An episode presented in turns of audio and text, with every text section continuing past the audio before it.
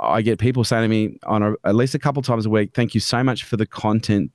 If not for your video, I would not be here."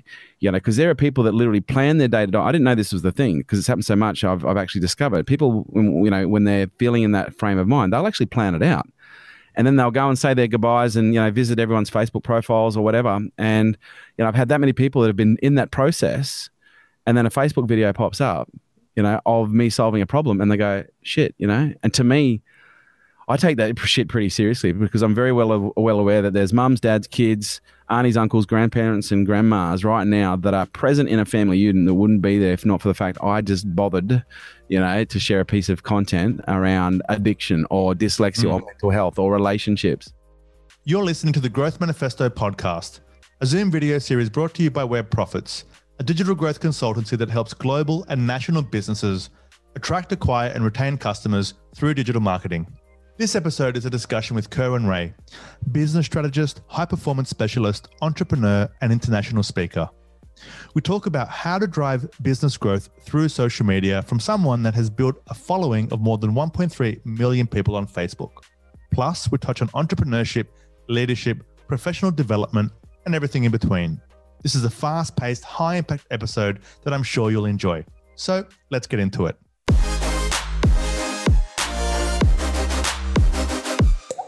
Today, we're talking with Kerwin Rae. He's a business strategist, he's a high performance specialist, he's an entrepreneur, and he's an international speaker. He's helped over 100,000 um, companies and businesses across the world in 154 uh, different industries through 11 countries worldwide. He's the host of the Unstoppable podcast. Uh, he runs a number of events, including the Fast Growth Summit and Nail It and Scale It. And he's become one of Australia's most well known business personalities all through the power of content, social media, and adding extreme value at scale.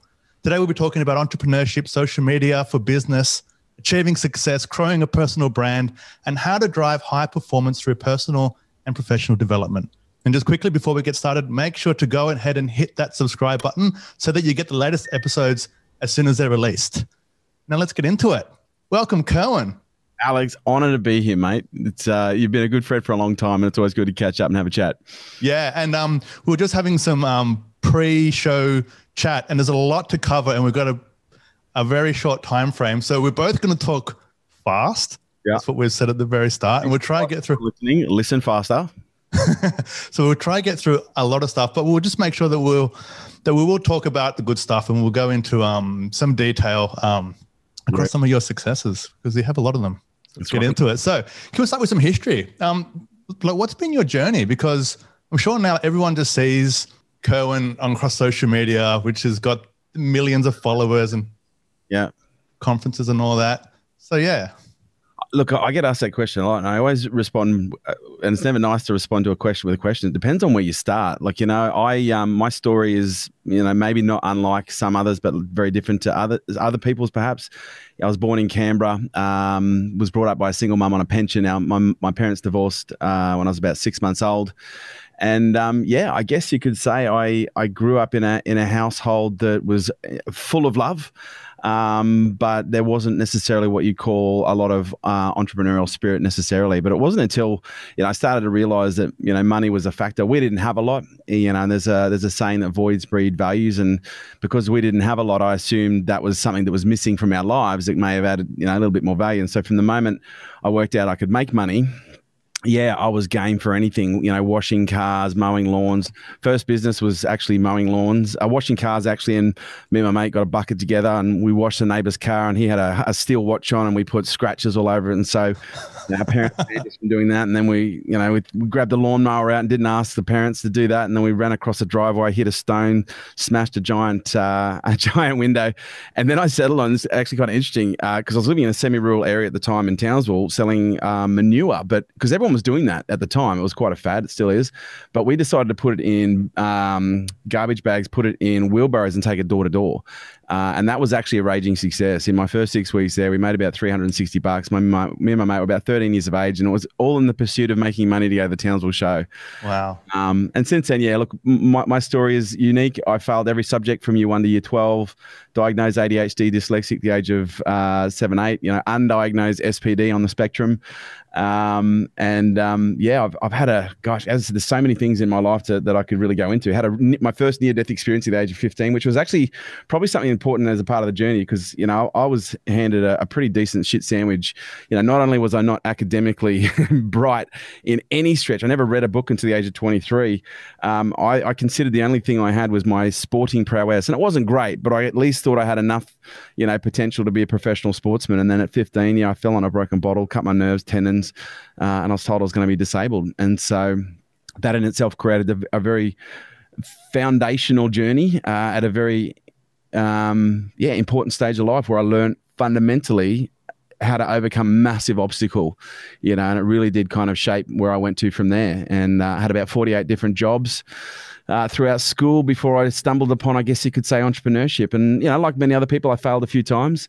Had a security company that uh, that didn't go so well um, before I actually, you know, started to find my my groove. And my groove was in in the process of buying, building, selling businesses. But where I really started to thrive was in the area of education and uh, that's where I guess you could say I really pa- paved my way from a you know a, a, a motivational or not motivation, more of a, a purpose driven perspective. Because I worked out very early, you know, in my mid twenties, I could make money, but I realized I could make money doing a whole range of things, and there were some things I made money at. I was just miserable. And so, mm. uh, after making money, losing money a couple of times, you know, that's quite humbling. You get the opportunity to reflect and go, what were the things that I was doing that I really enjoyed when I was making money? Let's do more of that. And that's how I kind of ended up where I am now. Yeah, right. I mean, that's such a good intro. I mean, you've covered a lot of stuff in just a couple of minutes, mate. So I, I do appreciate it. I think because I've got like a few talking points. Let's jump to entrepreneurship because you did mention that. And I think that would be a good next step. To you, what does it mean to be an entrepreneur? Gosh, labels, hey, labels in there. I know. We've got to go down the path though. you know, because there's a lot of people that are quite protective of the term. Say you can't call yourself an entrepreneur unless you've got the battle scars to prove it. And you I think there's a certain credibility that's required to really kind of put yourself in the in the realm of an entrepreneur. You know, it's like saying I'm a because an entrepreneur to me is a professional businessman, right? There's someone who is a professional businessman who is proven.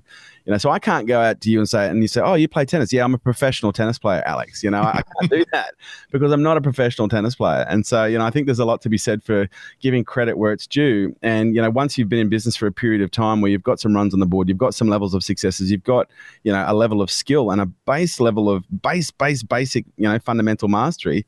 You know, I think then you can really start looking at kind of hanging on that mantle. I think for a long time, I think a lot of people put that that that term up in a mantle you know, it's been a long time since I've really cared about what people said or how people labeled me, but I do understand like it's a badge and everybody wants to wear it, you know, but in some industries, so as being a professional sportsman and, you know, you've got to earn that title.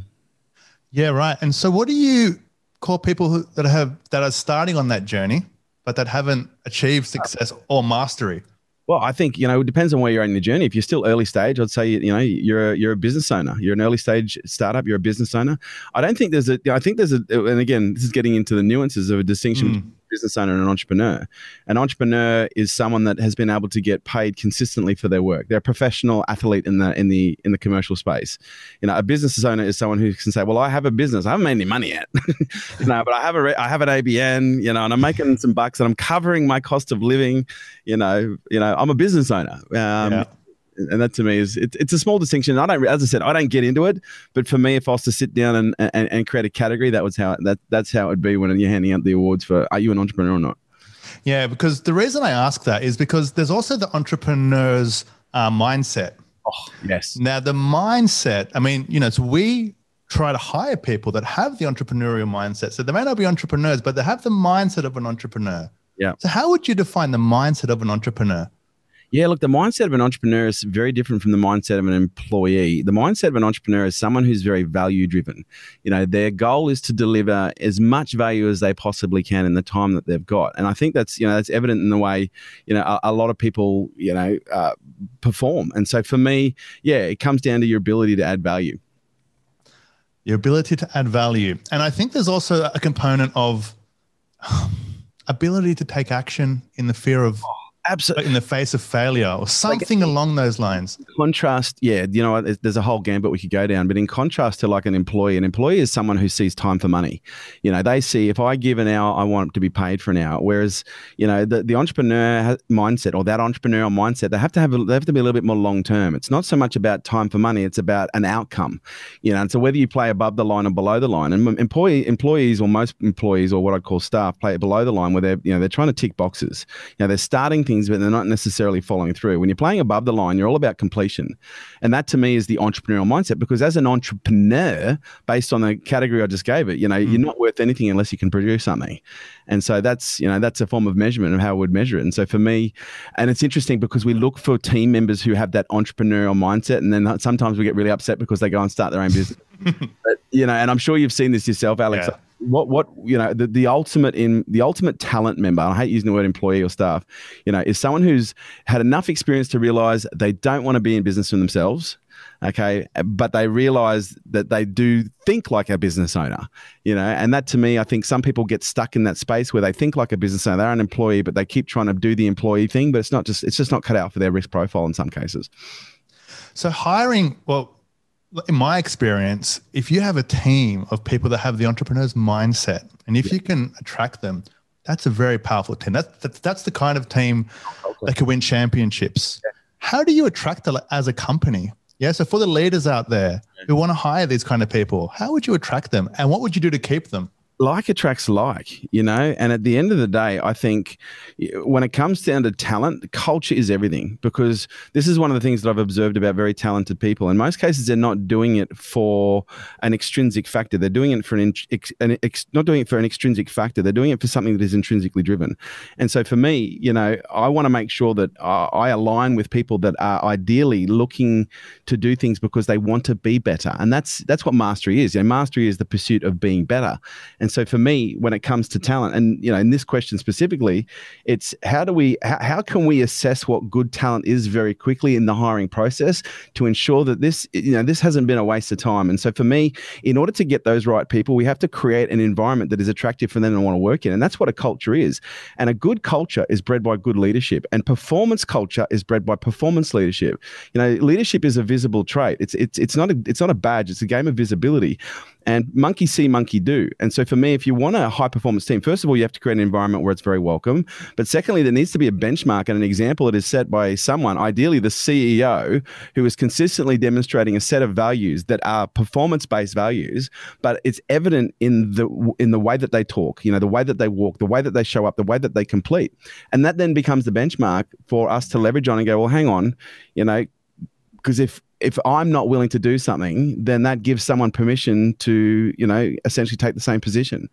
And so for me, yeah, high performance, t- high performance environments. You know, in order to create a high performance environment, first of all, it has to be welcome, as I said, and that's an important point because some people, you know, hire really great talent, but then they surround them with toxic people who are threatened by good talent, who undermine them and sabotage them.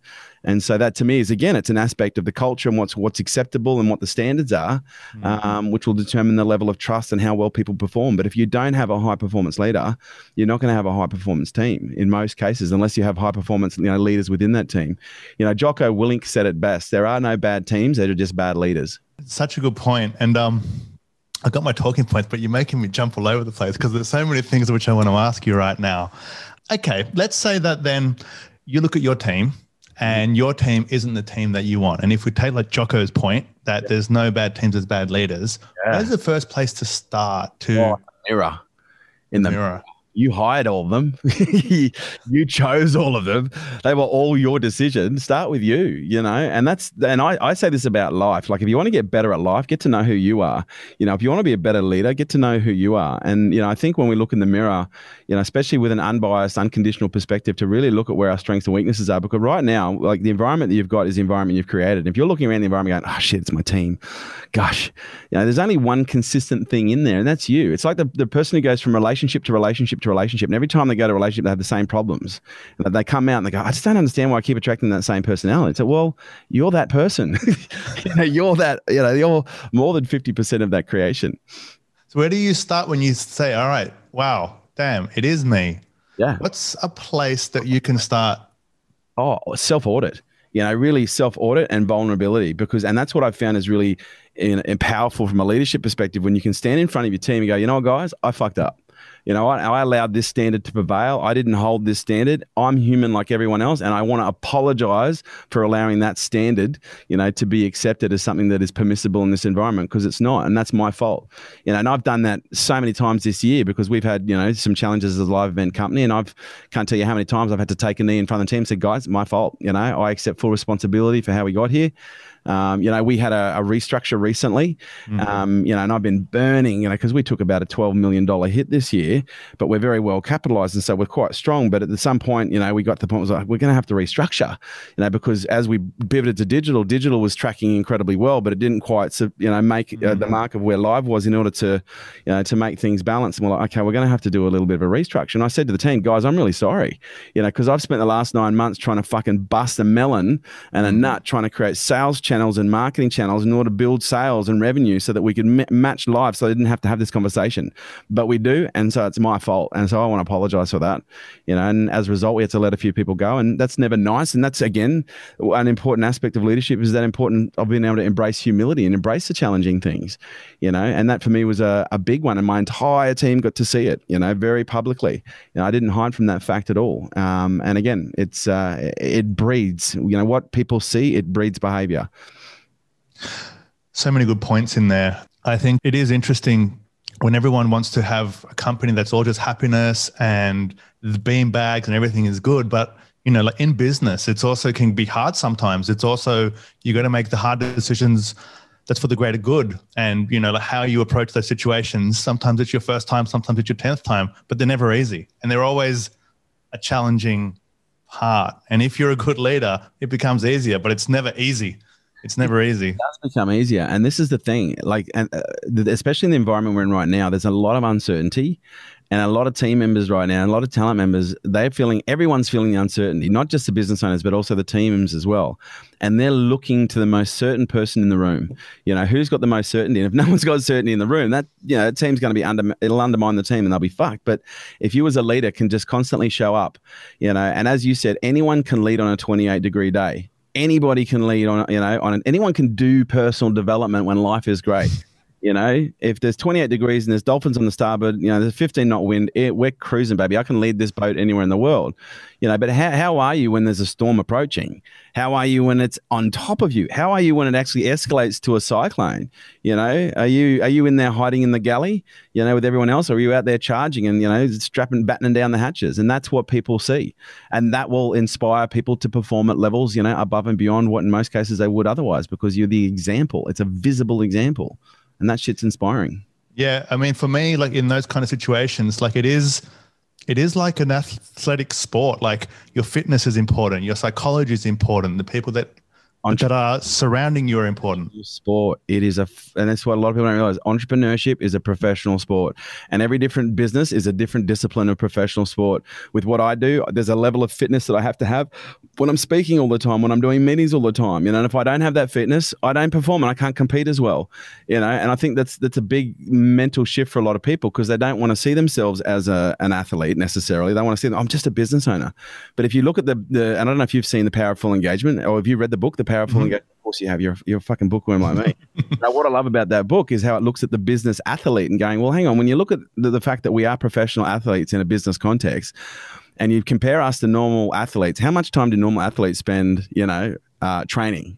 How much time do they spend rest and recovery? And how much time do they spend in competition? You know it's like 3% of time in competition 70% of the time in rest and recovery and the other 30% 25% of the time you know in, in training. But as business owners we're in 98% competition you know maybe 1% training and half a percent rest and recovery. And you know that's why you know the entrepreneurial landscape is littered with casualties from not just physical health but also mental health because mm-hmm. it is a duality you know and to me if you t- approach it like what you're saying as a professional sports people there's a psychology to professional entrepreneurship there's a physiology there's a biology to performing at a high level as a, as a business owner and there's a fitness you know mm. great contrast yeah, and just like, and just to wrap up this point as well, that just like a professional athlete, surround yourself with the best coaches. Visualize at the point at the times when you're not training. You know, like these things are important are te- if you want to be a tennis great and you're playing with beginners, you're fucked. Doesn't mean you can't play with beginners, but you got to start playing with someone who can outrun you, someone who can out hit you, someone who can outserve you, because that's only how you're going to hone your reflexes to become faster. And again, another issue, another point we could talk to is why people don't step up because it's comfortable. You know, they don't have to try so hard. And as, as mammals, that's something that we like to do is fit in. Mm. Mm. Okay, man, we could spend an, a whole hour just on leadership. Let's just uh, so now let's shift to social media, right? Because last few years you've blown up on social media. 1.3 million followers on facebook 166000 plus followers on instagram uh, 52000 subscribers on youtube. There's tiktoks i'm sure there's snapchats i'm sure that's everything. How? Like what did you do? Like what was your secret sauce as everyone wants to know? Like what's the what's your approach? Hard work to become an overnight success. Look i think you know and, and, and to and to give context, like we've had now well in excess just on Facebook over half a billion video views since 2016. Well over 80% of that is organic. so we don't just have followers, like we have very high levels of engagement, you know, in the millions. Um, and so for me, look, I got lucky, and uh, by lucky I meant you know timing meant timing. There was an intersection of timing and and knowledge and experience where you know I bumped into a guy called Gary Vaynerchuk, who you know as well. Uh, we hired him to come and speak for our K2 elites. He came out and spoke at the back of the room. I hit him up and I was like, "Oh, hey Gary," and at that time I had like fifty-two thousand followers on Facebook, shit engagement, and I, but I thought I'd kind of like, "Oh, hi Gary, look, I'm on social media," and I didn't know as much about Gary at the time, and I learned very quickly. And yeah, he just he spent 15 minutes very kindly just taking my part, taking me apart and just telling how much my social media sucked. And I went away that Christmas uh, Christmas 2015, I was like, right, something's got to change. I, I, need to make a serious shift. And I had six weeks off, and it was too long, but it was good because I got bored. And I decided, right, social media is going to be it. And so I came back, hired a filmmaker, literally the 23rd of January. Uh, that that relationship didn't work out, and then six weeks later, I found another guy, Matthias, who is now still my filmmaker today.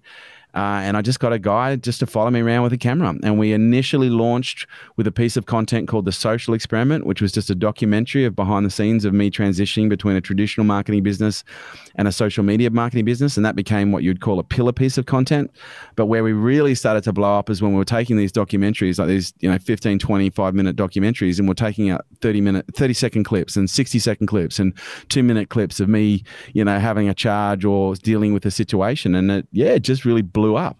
Um, and look, I think it resonated for a whole range of reasons. You know, people say, and, and by the way, oh gosh, I remember this is back in the days when we are getting like, you know, re- reach of, you know, 30 million in some cases a week, uh, organic, you know, and that was, you know, going back a while but it just blew up and blew, it just kept on going and going and going and going and going and it was really quite humbling but uh, the only thing i can really put it down to is apart from really good timing is really good quality utility content that was marketed in a very strategic way so that it didn't look like marketing that solved a whole bunch of people's problems without him having to spend a cent with me that made them that made me endearing. It built trust. It built rapport. Uh, and as a result you know it created a, a, flood of not just interest and engagement but also you know uh, revenue and sales in the back end. Yeah right. And your content you've you take little snippets also of uh, your conferences as well, like, like of your seminars as well, and you give sneak previews, and it's good stuff, right? And so, you found there's certain content that performs better, there's certain lengths or anything. I know my market, you know, and, and again, my my higher end market, you know, is uh, 30 to 55 uh, 1 million to 100 million business and you know outliers at 300 million outliers on the startup.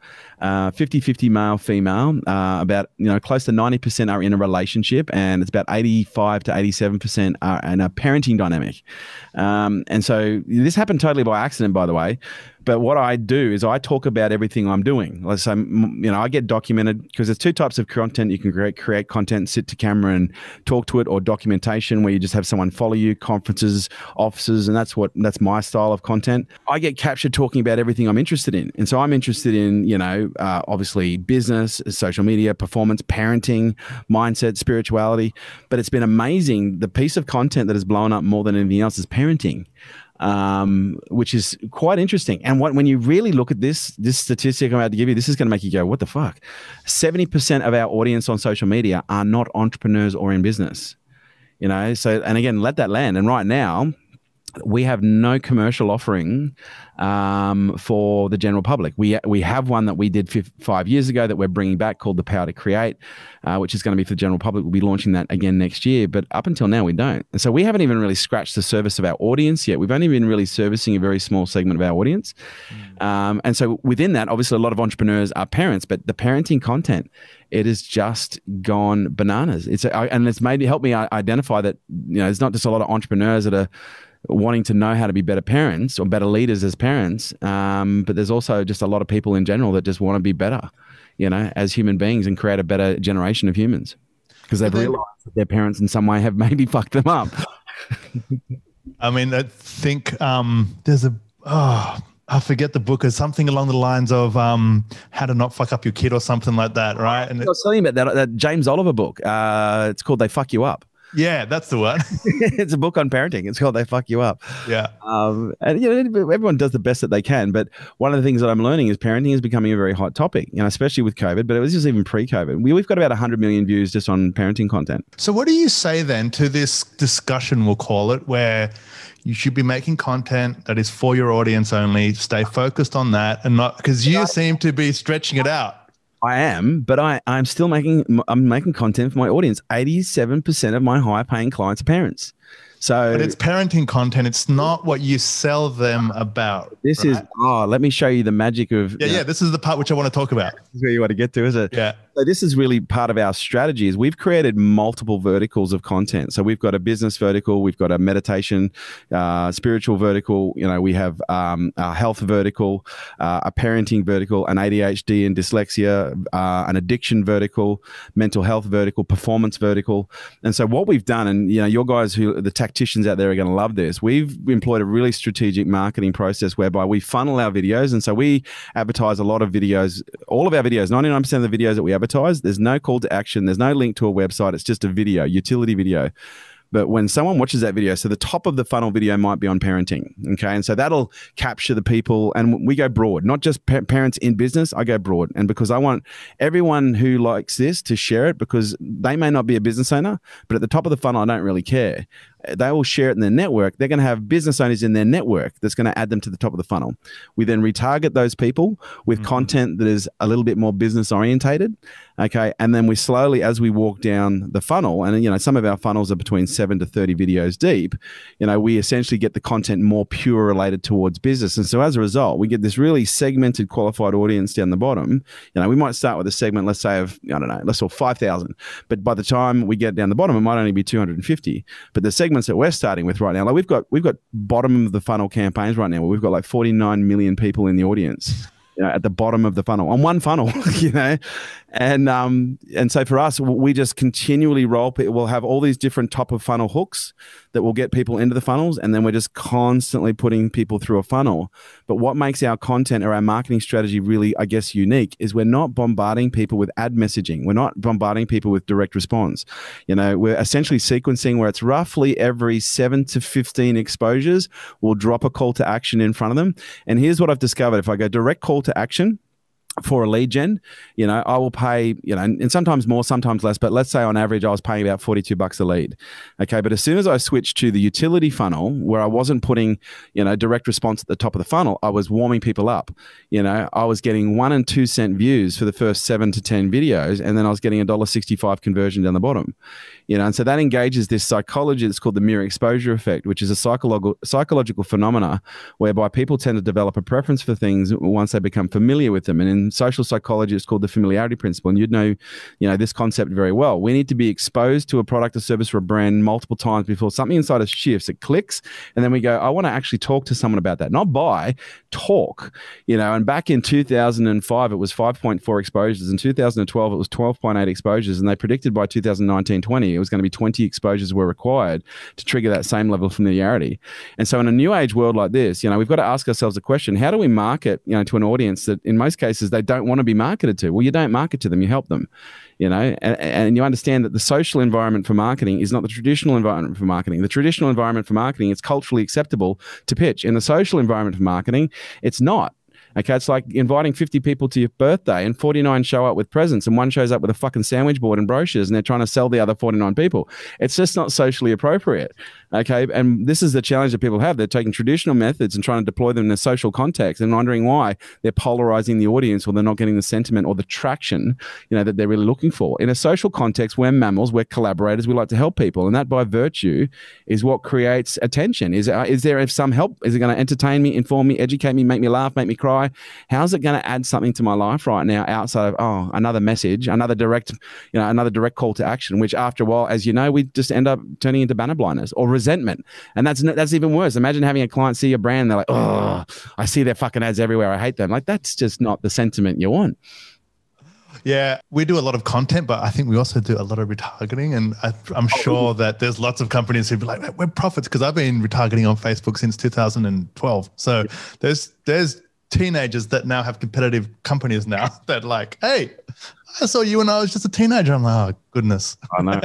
Scary. These kids are growing up quickly, mate. Um, so what platform is your favorite platform right now? Facebook. I love Facebook. I'm a lo- I'm a Facebook loyalist in many respects. Don't get me wrong. We've done really well on TikTok. You know, we've we're we're, we're streaming towards about um, three hundred thousand on TikTok. Um, Instagram does well for us, but Facebook just continually performs from an impact perspective um, and also from an ad perspective. You know, it gives us the best ROI of any platform on the market, um, but it also has the best, um, gives us the best exposure um, of any platform on the market from an organic perspective because we still get really mad organic reach, and everyone's saying organic reach is dying, and it and it's not as good as what it used to be. Mm. You know, but I, I still I still you know look down at my reach and you know I think right you know right now uh, last week we're sitting on around 15 million, you know, just for the week. And so, you know, there's still reach to be had. Um, and I I just love the platform because I can literally get on there and it's just stream after stream after stream of people who are sharing how their life has been impacted in some way, shape, or form. And I've received, and this is a really interesting consequence and side effect of content marketing. I have now received in excess of a thousand messages. One I even just got the other day. It was only the other day. It's probably down a little bit now.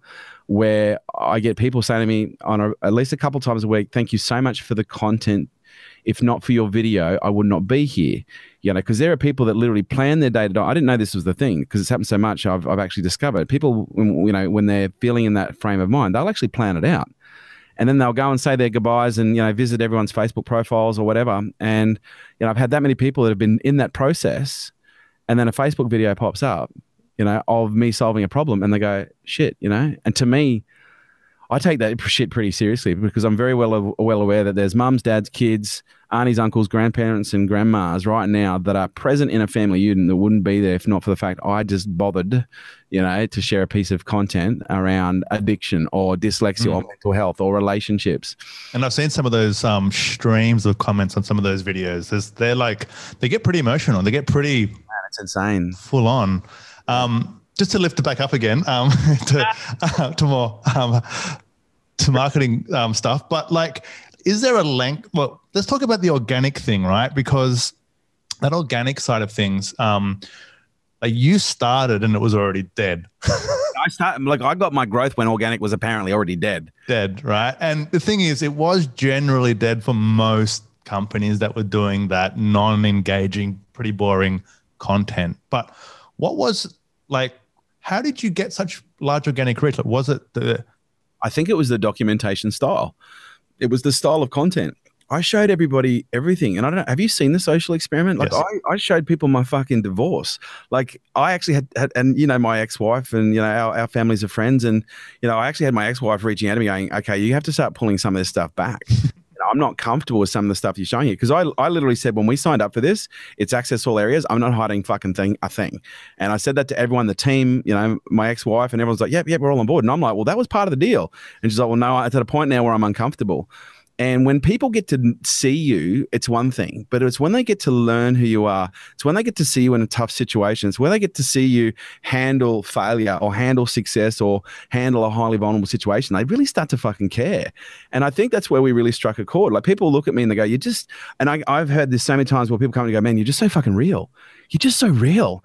And it's like, yeah, I am. Like I'm, I'm real flesh and bone, but I just don't care what people think. And as a result, you know, that gives me a, a, liberty of expression that I think inspires a lot of people to go, fuck, you know, I wish I could just, you know, be like that or I am like that and I relate to that.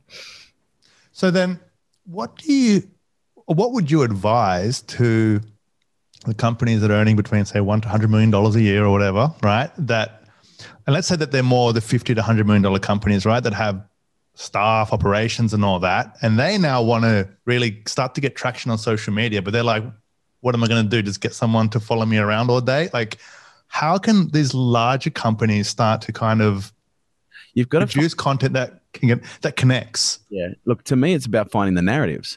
You know, you've got to find the storylines that resonate with the audience. And it just so happens my narratives resonate really well with my audience. And so, depending on what type of business you are, I'd be looking within that business to find out where you've got natu- narratives that are playing out naturally that would resonate really well with your clients and then document that. Now, there might be some businesses where, well, we can't document what we do. And I'd say, well, I dare say you probably could. You know, you just got to think a little bit strategically about how you could actually go about that. The challenge is then is obviously relinquishing, you know, the power of a brand. But, you know, what is Big Brother? You know, Big Brother, who's Big Brother? you know, how many people are associated with Big Brother? It's it's not funny, and I'm not saying you want to become a Big Brother, but what I am saying is there's no reason why you can't have some form of a reality media division or a reality media, you know, content production division in any organization where you're just looking at how do we, you know, actually capture something that we do that would really resonate well with our audience that translates. Um, and look, I think it'd be hard pressed to find some businesses that couldn't because we've done this with landscape gardeners, directional drillers, mining companies, seed companies. Like it, it, it can be done. You know, it, it, it just comes down. We had one guy who did um, road surface concrete preparation. He, he, he and you know, he was getting business off Snapchat just by, you know, Snapchatting him, you know, grind concrete. So to me, it's it's it's about, you know, just first of all being visible to your audience, but then on some level exposing them to a narrative and looking at what those narratives look like. Because, you know, not everyone might be able to go and create some kind of documentation content. You might go, well, we don't have the ability to document anyone, you know, T's and C's and rules and laws. Okay, well, great. And then maybe your strategy needs to be content creation. You know, my strategy is content documentation. And that works really well for me because I don't have the time to sit in front of a camera. Whereas if you know you, you find yourself at a at a bypass where you don't have a personality, you don't have a narrative, you go, okay, well, what are some of the problems we can solve for our audience? And let's create really compelling and engaging content that would solve some of those problems. But the most important thing is without trying to sell them something. Mm-hmm. And this is what I want everyone to understand. You know, because the moment people sniff the sell, the moment people sniff the marketing, that's what in some cases turns them off. And that's why our content works so well because there's just no marketing, you know. And as a result, we wake up every day to hundreds of messages from all over the different platforms asking from people all over the world asking if we've got something we can sell, you know, and that's the thing. It's a longer play when you're playing the content game, as you know, Alex, but it's one in the social environment. You don't have a fucking choice. And if you try to force it, you're going to be that creeper at the bar that keeps rocking up on girls, you know, and, you know, you're trying to take them back to your room on the first line versus, you know, hey, slow down. Let's have a chat. Mm-hmm. You know, let's go out a couple times, you know, then maybe let's exchange phone numbers. Who knows? And um, you know that's the environment we're living in right now, and we have to cater, you know, to that exposure being metered over a period of time, and stop trying to go in straight for the kill straight away. Yeah, we've been doing content like that for years and years and years, and it's like you need to kind of separate, like in your mind.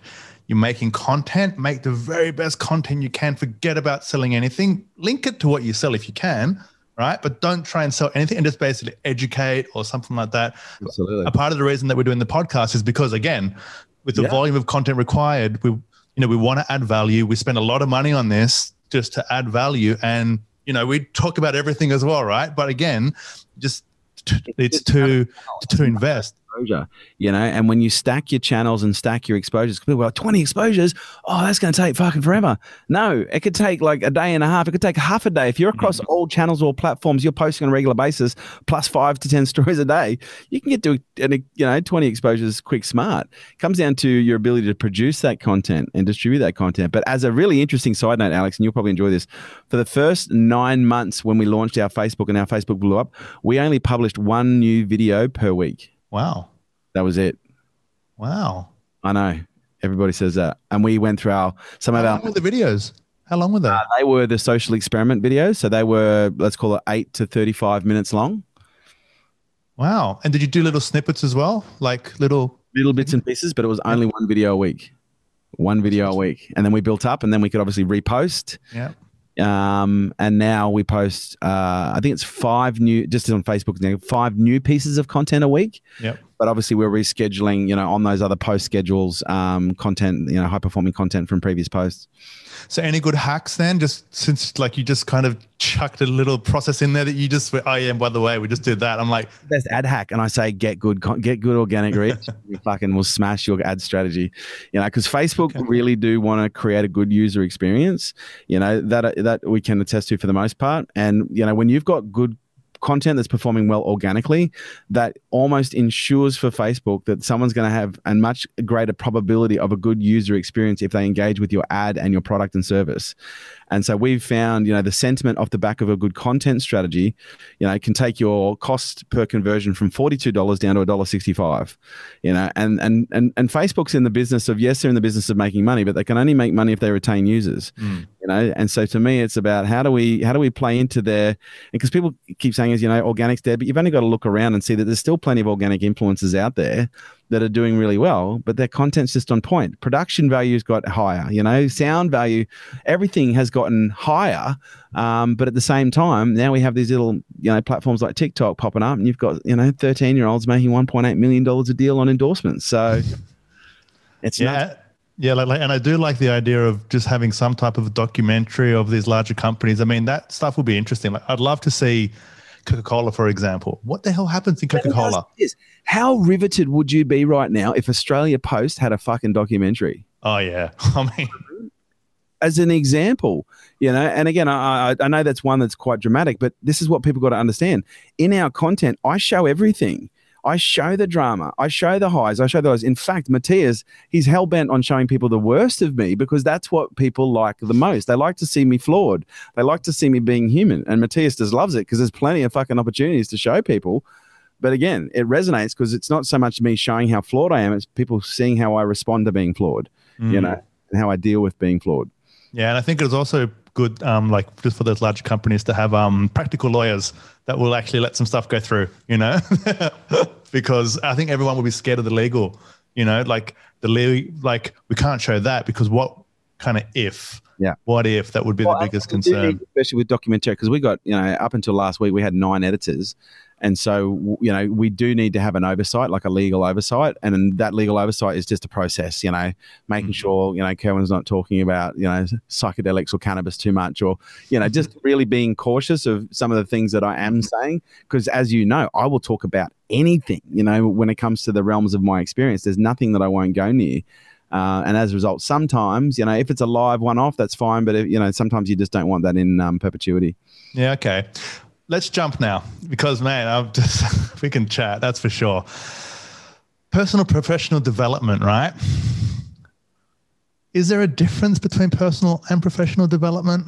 And if so, what would be the difference? Look, I don't know, but if you did want to categorize it, you go, well, personal development is like amateur, professional development is like, you know, you're doing it for commercial gain you know and i guess any form of development is a professional development if it makes you uh, has, it increases your capacity as an earner you know um, or a player you know more importantly.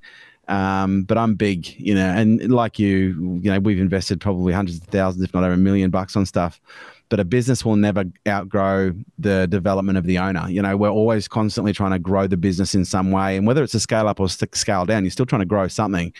And you know, businesses are, are organic in their ability to grow, but like a plant in a garden, they need to be tended. You know, and um, I think that's an important part of the process is is the tendering part and and, and making time to, um, yeah, support the growth. So what are the areas in a professional sense for marketing leaders, for business leaders, for CEOs, for founders? Yep. There comes a point where you've achieved a certain amount of success. And the thing I've seen is that that's where people stop their growth.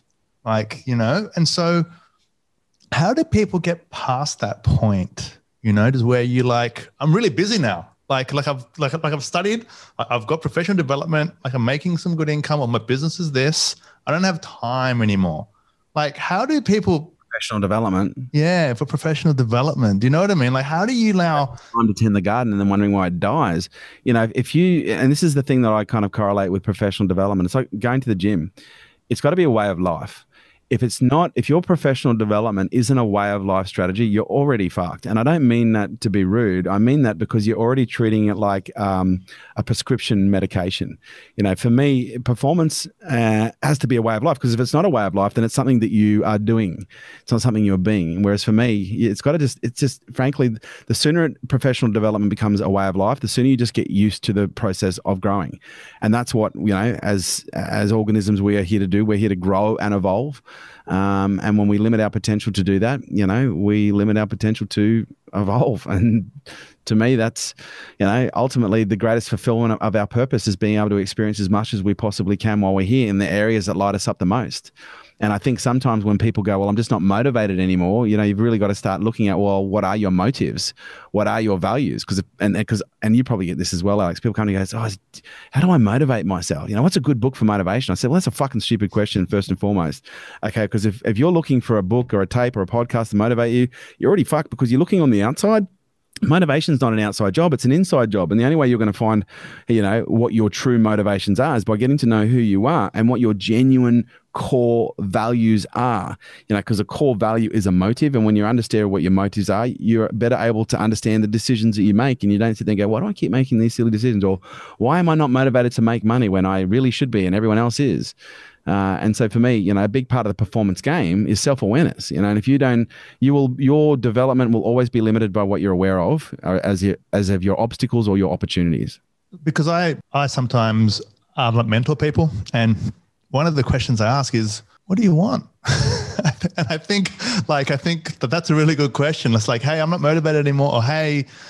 I feel stuck or hey, I don't know, you know, like like I've lost something. It's like, what do you want? And it's such a hard question for people to answer sometimes because you may find yourself on a path and you're now lost so in that path. Earlier on, I thought I wanted money, you know, and end up on paths where I was making money, but I was fucking miserable. You know, and then when I realized what I really wanted was not to be happy, was to be to live in harmony and to be happy you know, then I started aligning with pursuits that, you know, gave me more of that. Yeah, when I was um um younger, um, I think maybe the mid twenties and I had like this job and I, you know, we were selling like ringtones and love calculators on phones, killing it, right? Killing it. I think we were selling so much. But then a, a couple years in, I think we were the the Deloitte Fast 50, we were like at the top through this terrible, like, like it was not value adding to the world. But I had had enough money at that point that it wasn't about the money anymore. And I was so interested that I was like, because up until that point, it was all about the money. I was like, I don't care what it is, just as long as I got money. And then comes a point where it's enough. And then all of a sudden, everything changes. Right. And so it's like, what do people do when they're at that point where they've changed, but something's changed in their values and they have realized that they're on the wrong path, but maybe it's too scary, too change paths, or maybe just the, the fear starts to come in. I think step one is suffer. You've got to experience some pain. If you're not going to experience some pain, you're not going to change. And, you know, I think there's a lot of beauty in being lost because it creates in great levels of discomfort, but also levels of boredom. And I think sometimes when people are unsure of what to do, they need to literally just completely unplug from the world and go and get bored. Because it's when we get bored is when we get creative. You know, and this happened with our kids yesterday the kids were wanting to watch screen. We're like, no, no screen time. You know, go and you know, go and use your imagination. And there was whinging and bitching and moaning. And anyway, two minutes later, it was silence. And we go outside, and you know, they're playing with cardboard boxes, and they played with cardboard boxes for three and a half hours. And you know, David Deida, and I'm pretty sure you've, you've, probably read The Way of the Superior Man. You know, he talks about in a really important phase of life for men, and I would go as far as to say for women as well you know, when you are unsure of what to do, when you are, you know, lacking in direction, to actually do nothing, like actually dedicate time to doing nothing, you know, void of distraction. Because if, you know, you're in that bored place and you fill your life with distraction, you may not see the thing that is just burgeoning under the surface that when it comes along, you know, if you're looking at every other shiny object there, you might miss that. Um, and that to me plays really in, in, well into the boredom, you know, the, the boredom scenario. We've got to get to a point where we, you know, are bored enough for you know wh- whatever is new to come to the surface. If that's where you're in, if you're in that stage of life. And I think there's a lot of opportunity for that right now with everything happening in the world. You know, I think there's a lot of uncertainty. There's a lot of people questioning just where they are, and you know, just and there's a lot of opportunity. You know, and sometimes it is hard to take a new step, you know. So I do like your suggestion of just be bored. I find it really hard to sit still, so I wouldn't know what to do. I'm, I'm planning on doing this over Christmas, like because I, I haven't been bored in so long now, and I'm looking for a creative burst, you know. And so the way I get a creative burst is I unplug and I get completely bored, and I don't, you know, I go, I'm gonna buy a caravan, I'm gonna go and fucking sit on a beach somewhere, and yeah, just get so bored that I start thinking about cool shit. And for high performance individuals, who just want to get to that next level, right? What are some ways they can think bigger?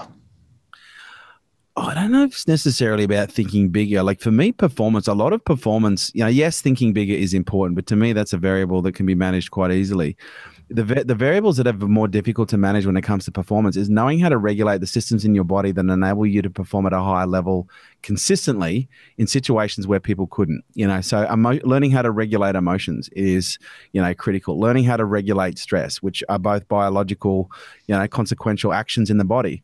And you know one of the things that i've learned that's most important when it comes to performance the more i can work with an individual and show them how to regulate those systems just as those two base systems right? The more performance they're able to achieve as a direct result the more flow states they're able to achieve as a direct result.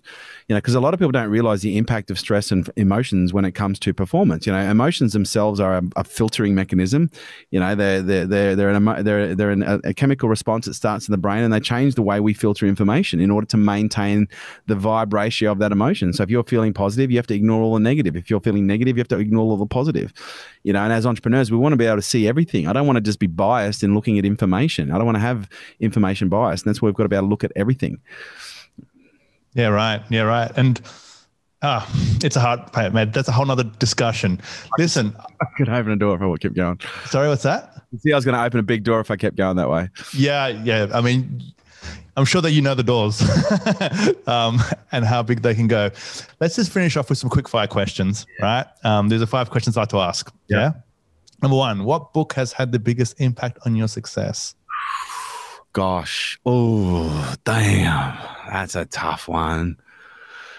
Oh, fundamental thinking Rich. Yeah, I, look, I know it's cliche, but actually, there's another one that really has because it kind of started at a very different journey, and it may not necessarily be one that people would expect. It's called The Holographic Universe by Malcolm uh, Malcolm Glad, not Malcolm Gladwell, Malcolm Tal Malcolm Talbot. The Holographic Universe just helps people have an understanding of the fundamentals of how reality is formed, and yeah, I find the more I understand about reality, the more I can play with it. Yeah, for sure, for sure. Number two, what's your number one piece of advice for hiring awesome people? Ooh, yeah. I guess I'd call it values elicitation. You know, skills and values elicitation. Like my job is not a skills elicitation. My job when I interview someone is to find out what their genuine values are, and I do that just by asking questions like, "So tell me about you. Where did you grow up? What did you do? What were your hobbies? What do you do in your spare time? Like, what do you do for fun? What lights you up?" Because uh, what I'm really looking for when it comes to hiring good talent is people that are aligned with the values of the organization, who are going to come in and just naturally kind of flow. And so for me, values elicitation is critical because they're the core fundamentals of motives. You know, they're the core motives, motivations. And if we've got similar motivations, then we're going to move in the same direction. And how do you find values? This is just a quick follow up question. it's a really simple process. You just ask things like, so what, what's important to you?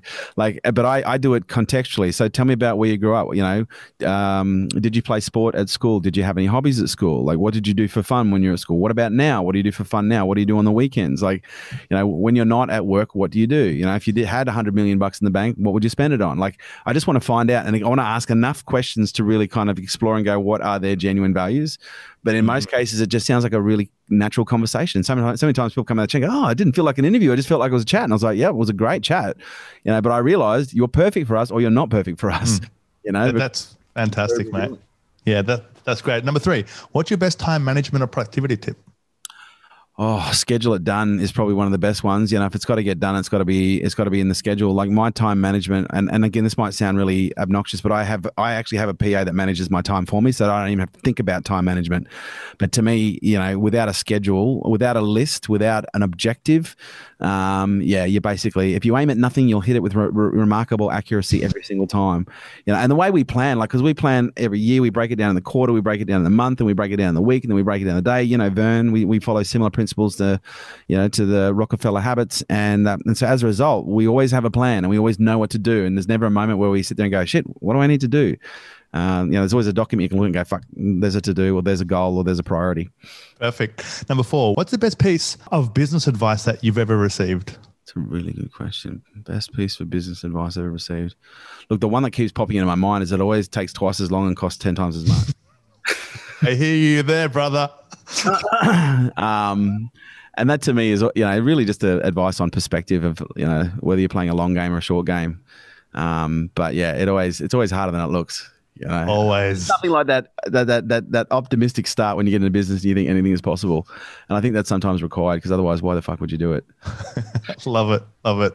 and number five, last one. Um, how do you relax after a crazy day in the office? It's interesting. It's changed a lot um, because now I've I've repartnered. Um, my new my new partner, she's got a nine year old daughter, so I've got a very big family vibe going on right now.